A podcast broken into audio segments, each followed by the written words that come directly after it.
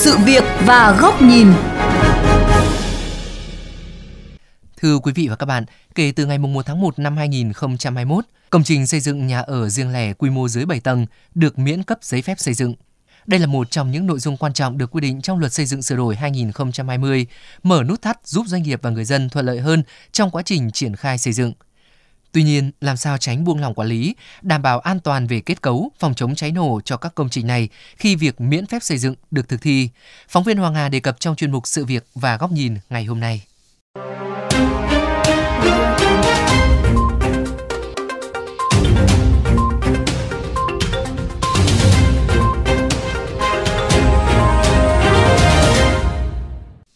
Tôi rất chân thành bởi vì trước đây bản thân tôi xin giấy phép xây nhà về thủ tục hành chính thì nó rất phức tạp. Đi xin giấy phép chờ đợi lâu lắm thẩm định đủ thứ đi đi lại lại. Đến hai ba tháng trời chưa chắc là tôi xin được.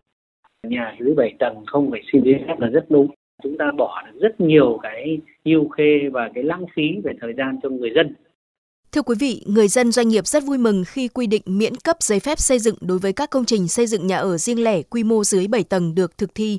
Giáo sư Đặng Hùng Võ cho rằng quy định này đã gỡ nút thắt trong xây dựng dân dụng, giảm đáng kể thủ tục hành chính, tạo điều kiện thuận lợi cho nhân dân trong việc xây dựng nhà ở dưới dạng đơn giản. Bởi trình tự thủ tục phức tạp như thời gian vừa qua đã gây nhiều khó khăn và phiền hà cho người dân. Tuy nhiên, giáo sư Đặng Hùng Võ cũng bày tỏ lo ngại chất lượng xây dựng có nguy cơ bị thả nổi.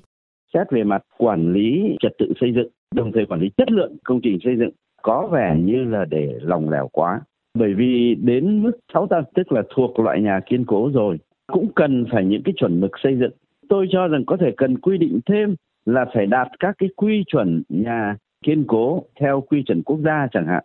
Và các cơ quan quản lý lúc đó là cũng phải tiến hành việc kiểm tra, thanh tra thường xuyên. Thì lúc đó mới có thể đảm bảo được, gọi là, không phiền nhiễu về thủ tục hành chính. Nhưng đồng thời cũng lại quản lý được chất lượng xây dựng. Giáo sư Đặng Hùng Võ phân tích thêm, đối với những đô thị cổ, nếu không được kiểm duyệt về kiến trúc, người dân tự xây dựng với những kiểu cách không phù hợp sẽ có nguy cơ phá hỏng cảnh quan đô thị cổ. Đồng thời, công trình phải đảm bảo phù hợp với các quy chuẩn xây dựng nhằm kiểm soát chất lượng. Cụ thể, diện tích bao nhiêu sẽ được xây dựng tối đa bao nhiêu tầng, đi kèm là các quy chuẩn về nền móng, kết cấu. Đồng quan điểm này, kiến trúc sư Phạm Thanh Tùng, tránh văn phòng Hội Kiến trúc sư Việt Nam cho rằng, quy định miễn cấp phép cho công trình nhà ở riêng lẻ dưới 7 tầng khi đã được phê duyệt quy hoạch 1 trên 500 là hoàn toàn đúng. Bởi vì khi có quy hoạch 1 trên 500, nghĩa là dự án đó đã được quy hoạch quản lý không gian rồi. Tuy nhiên, dù không phải xin phép, nhưng hồ sơ xây dựng phải được cơ quan có thẩm quyền thẩm định liên quan đến độ an toàn về kết cấu, phòng chống cháy nổ, vấn đề môi trường hay là số tầng hầm của công trình. Do vậy, cần phải có hướng dẫn cụ thể khi thực thi luật này Ông Tùng cũng bày tỏ lo ngại về việc miễn giấy phép xây dựng đối với nhà cấp 4 và công trình riêng lẻ dưới 7 tầng tại vùng nông thôn.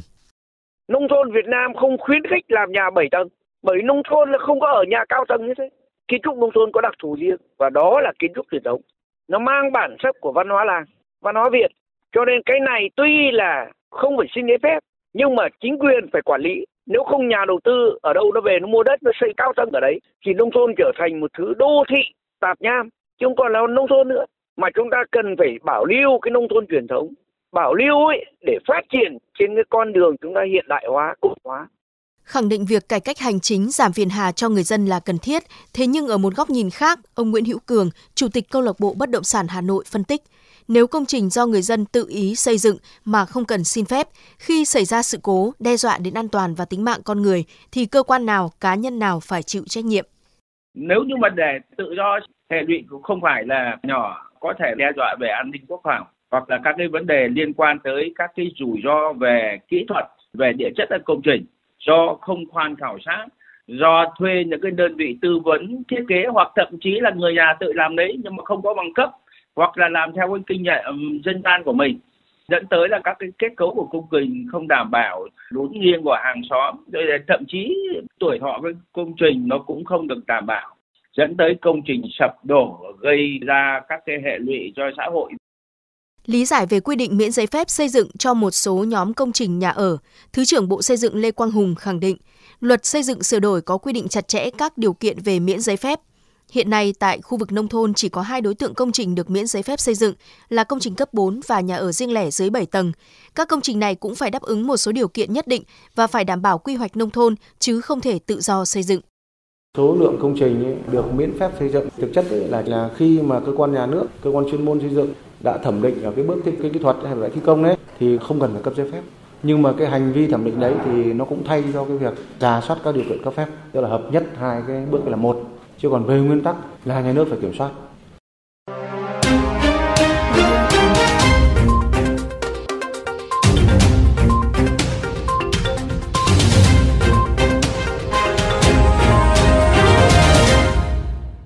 Thưa quý vị và các bạn, luật xây dựng sửa đổi lần này được cho là đã giải quyết được điểm nghẽn về những vướng mắc liên quan đến lĩnh vực xây dựng dân dụng trong thời gian qua, tháo gỡ khó khăn cho doanh nghiệp và người dân. Tuy vậy, chính phủ cần tiếp tục có những hướng dẫn chi tiết để quá trình thực thi vừa đảm bảo thuận lợi cho người dân mà không buông lỏng quản lý chất lượng. Mời quý vị và các bạn đến với góc nhìn này của VOV Giao thông qua bài bình luận với nhan đề Sập đổ công trình, trách nhiệm thuộc về ai? Việc miễn cấp giấy phép xây dựng đối với những công trình nhà ở riêng lẻ dưới 7 tầng được xem như một động thái mở nút thắt quan trọng về thủ tục hành chính trong lĩnh vực xây dựng. Bởi lẽ, đối với người lần đầu tiên đi làm thủ tục xin cấp phép xây dựng thì đây thực sự là một ma trận với rất nhiều giấy tờ. Tuy nhiên, thời gian qua, vẫn xảy ra các vụ việc mất an toàn nghiêm trọng trong xây dựng, gây thiệt hại về tính mạng và tài sản nếu người dân tự ý xây nhà ở mà không tuân thủ các quy định trong xây dựng, thiếu sự giám sát quản lý của cơ quan chức năng thì nguy cơ công trình kém chất lượng và không đảm bảo an toàn sẽ khó tránh khỏi, gây ra hệ lụy khôn lường. Hơn nữa, việc quản lý không gian kiến trúc cảnh quan đô thị không chỉ dừng lại ở phần nổi mà còn có những quy định chặt chẽ về không gian ngầm, nhất là tại các đô thị lớn. Vì vậy, bên cạnh việc bãi bỏ giấy phép xây dựng đối với công trình nhà ở dưới 7 tầng thì chính phủ Bộ Xây dựng cũng cần bổ sung quy định, hướng dẫn và chế tài cụ thể để người dân tuân thủ nhằm đảm bảo an toàn, đồng thời tôn trọng các quy hoạch chung. Các công trình nhà ở này cần phải được đơn vị chức năng thẩm định đảm bảo phù hợp với quy hoạch, các quy chuẩn về kết cấu nền móng, phòng chống cháy nổ, thoát hiểm, đảm bảo trật tự đô thị và tuân theo các quy định trong luật đất đai. Đồng thời, cũng cần quy định rõ trách nhiệm của các cá nhân tổ chức khi công trình xây dựng xảy ra sự cố, tai nạn, tạo cơ sở pháp lý rõ ràng để thực thi. Đối với các công trình nhà ở khu vực nông thôn, đặc biệt là ở những vùng thường xuyên bị ảnh hưởng bởi thiên tai, bão lũ, sạt lở đất, thì càng phải coi trọng đến kết cấu, chịu lực, độ bền vững của công trình trước các yếu tố tác động của điều kiện tự nhiên. Nên có những quy định riêng cho từng khu vực như nông thôn, vùng đồng bằng Bắc Bộ, nông thôn miền núi, ven biển, duyên hải, vân vân.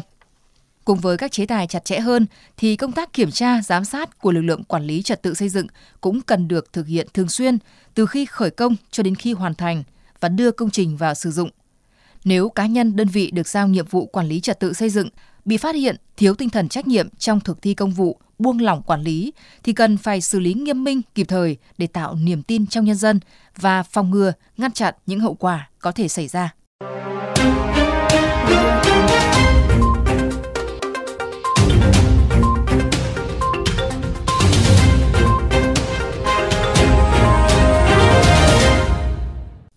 Quý vị và các bạn thân mến, chuyên mục Sự việc và góc nhìn với chủ đề Miễn phép xây dựng, làm sao để tránh buông lỏng quản lý xin được khép lại. Các bạn có thể xem lại nội dung này trên vovgiao thông.vn qua ứng dụng Spotify, Apple Podcast hoặc là Google Podcast. Cảm ơn quý vị và các bạn đã dành thời gian theo dõi.